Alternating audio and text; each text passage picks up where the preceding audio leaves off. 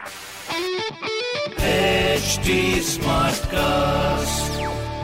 आप सुन रहे हैं एच डी स्मार्ट कास्ट और ये है लाइव हिंदुस्तान प्रोडक्शन हाय मैं हूँ फीवर आरजे शेबा और आप सुन रहे हैं कानपुर स्मार्ट न्यूज़ और आज मैं ही दूँगी अपने शहर कानपुर की ज़रूरी खबरें।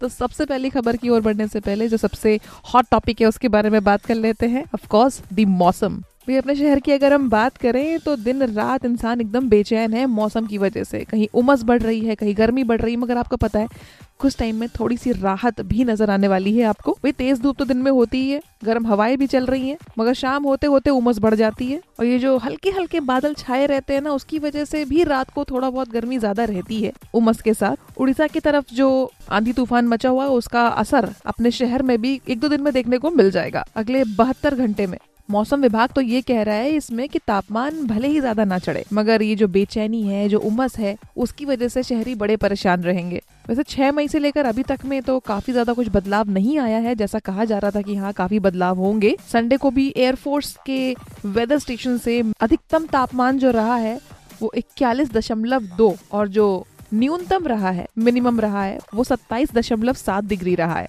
और चंद्रशेखर की अगर हम बात करें तो यहाँ पर तापमान उनतालीस दशमलव चार ये अधिकतम और जो न्यूनतम रहा है, वो छब्बीस दशमलव आठ डिग्री रहा है। खैर, इस मौसम में सबसे ज़्यादा जिस चीज़ की ज़रूरत है, वही अगर आपको परेशान करने लगे तो कैसा लगेगा?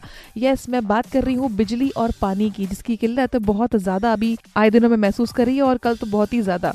अगली खबर ये है कि 19 सबस्टेशन कल बिजली के फॉल्ट से शट डाउन रहे हैं और इन 19 सबस्टेशन से जुड़े हुए जितने भी इलाके हैं, उनमें पानी और बिजली का संकट तो बना ही रहा है। करीब 9 लाख की जो आबादी है, उनको ये परेशानी झेलनी पड़ी। छबीले पूर्वा में भी शॉर्ट सर्किट से लाइन टूट कर गिर गई तो चिंगारियाँ निकली उसमें से भी। उसके कारण जो आसपास का कूड़ा है, उसमें भी आग लगी हाई टेंशन वायर थी। आसपास के लोगों के सूचना देने पर इसको बंद कर दिया गया। इसमें मेंटेनेंस का काम चलता रहा। मतलब कल सुबह दस पैतालीस से लेकर दोपहर बारह पैतालीस तक तो बिजली बंद रही है।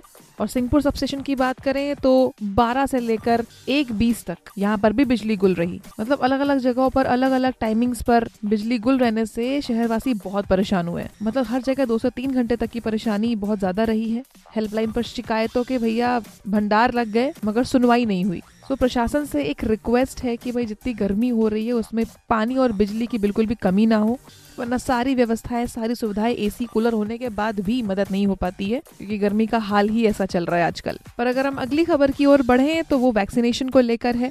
वैक्सीनेशन का जो ट्रायल है, इसके लिए वॉलंटियर्स की तलाश में गाँव गाँव टीम भटक रही है। हाँ जी, जो इंट्रानेजल वैक्सीन है, इसका ट्रायल इसके लिए वॉलेंटियर्स नहीं मिल रहे हैं। आईसीएमआर और भारत बायोटेक ने इस समय को जुलाई तक बढ़ा दिया है। साथ ही इस टीम ने जो ग्रामीण इलाके हैं, वहाँ पर भी इसकी तलाश शुरू कर दी है। तो 25 दिन की मेहनत के बाद में कानपुर में सिर्फ़ 13 वॉलेंटियर्स ने रजिस्टर कराया है।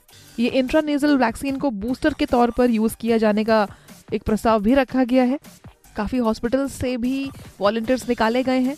बस यही है कि 90 दिन ये जो ट्रायल और बढ़ाया गया है, इसका रीजन ही यही है कि फ्रेश वॉलंटियर्स नहीं मिल रहे हैं। बस तीसरे फ़ेज़ में 3160 पर ट्रायल होना है। अभी जो ट्रायल है, ये देश के 18 सेंटरों में होना है, जिसमें से कानपुर समेत पाँच एम्स भी सेलेक्ट हुए हैं। ये 18 साल से ऊपर ही वॉलंटियर्स को वैक्सीन दी जाएगी। ये दो दो बूंदे पाँच मिनट के गैप के साथ में दी जाएगी। और आपको बता दें कि कानपुर के इसी सेंटर्स में बच्चों पर 55 नेजल वैक्सीन का 50 वॉलंटियर पर पहले ही ट्रायल पहले भी ट्रायल हो चुका है। तो बच्चे तो इसमें आगे रहे हैं, बाकी और वॉलंटियर्स की ज़रूरत है।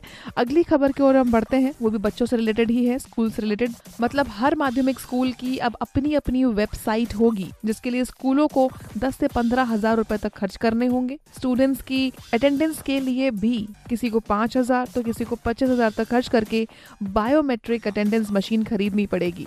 मतलब स्कूल में भी अब हो सकता है कि बायोमेट्रिक एंट्री होगी। ये माध्यमिक स्कूलों की बात कर रहे हैं।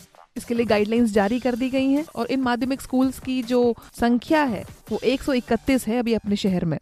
कुछ स्कूल्स ने अपने लेवल पर इस काम को शुरू कर दिया है, जिसमें डोमेन फ़ीस के साथ 10 से पंद्रह हज़ार रुपए कंपनीज़ मांग रही है। इसी के साथ साथ स्कूल में सीसीटीवी कैमराज और टीचर्स के लिए भी बायोमेट्रिक लगाने के लिए यहाँ पर खर्च किया जा रहा है। इसके अलावा और भी खर्चा हो रहा है, जो कि प्रदेश कर रही है। अगली खबर ये है कि दस चौराहों पर अपने शहर में प्रदूषण के सेंसर लगने वाले हैं।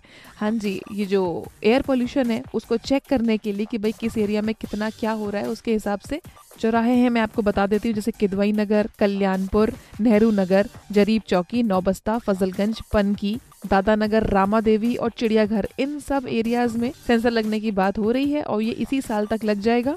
ये आईआईटी की मदद से किया जा रहा है। ये प्रोजेक्ट स्मार्ट सिटी के अंडर ही आता है। तो जहाँ जहाँ पर ये वायु प्रदूषण नज़र आएगा इस सेंसर की मदद से सब चेक होके उसको कम करने की कोशिश करी जाएगी। वैसे तो आधे तो सेंसर की बात ही नहीं है, वहाँ तो आने जाने वाले जो रहने वाले जो लोग हैं उस एरियाज़ के, वो तो खुद ही बता देंगे कि नहीं भैया, यहाँ बड़ी प्रॉब्लम है, वहाँ बड़ी प्रॉब्लम है। इस तरह की और भी खबरों के लिए पढ़िए हिंदुस्तान अखबार।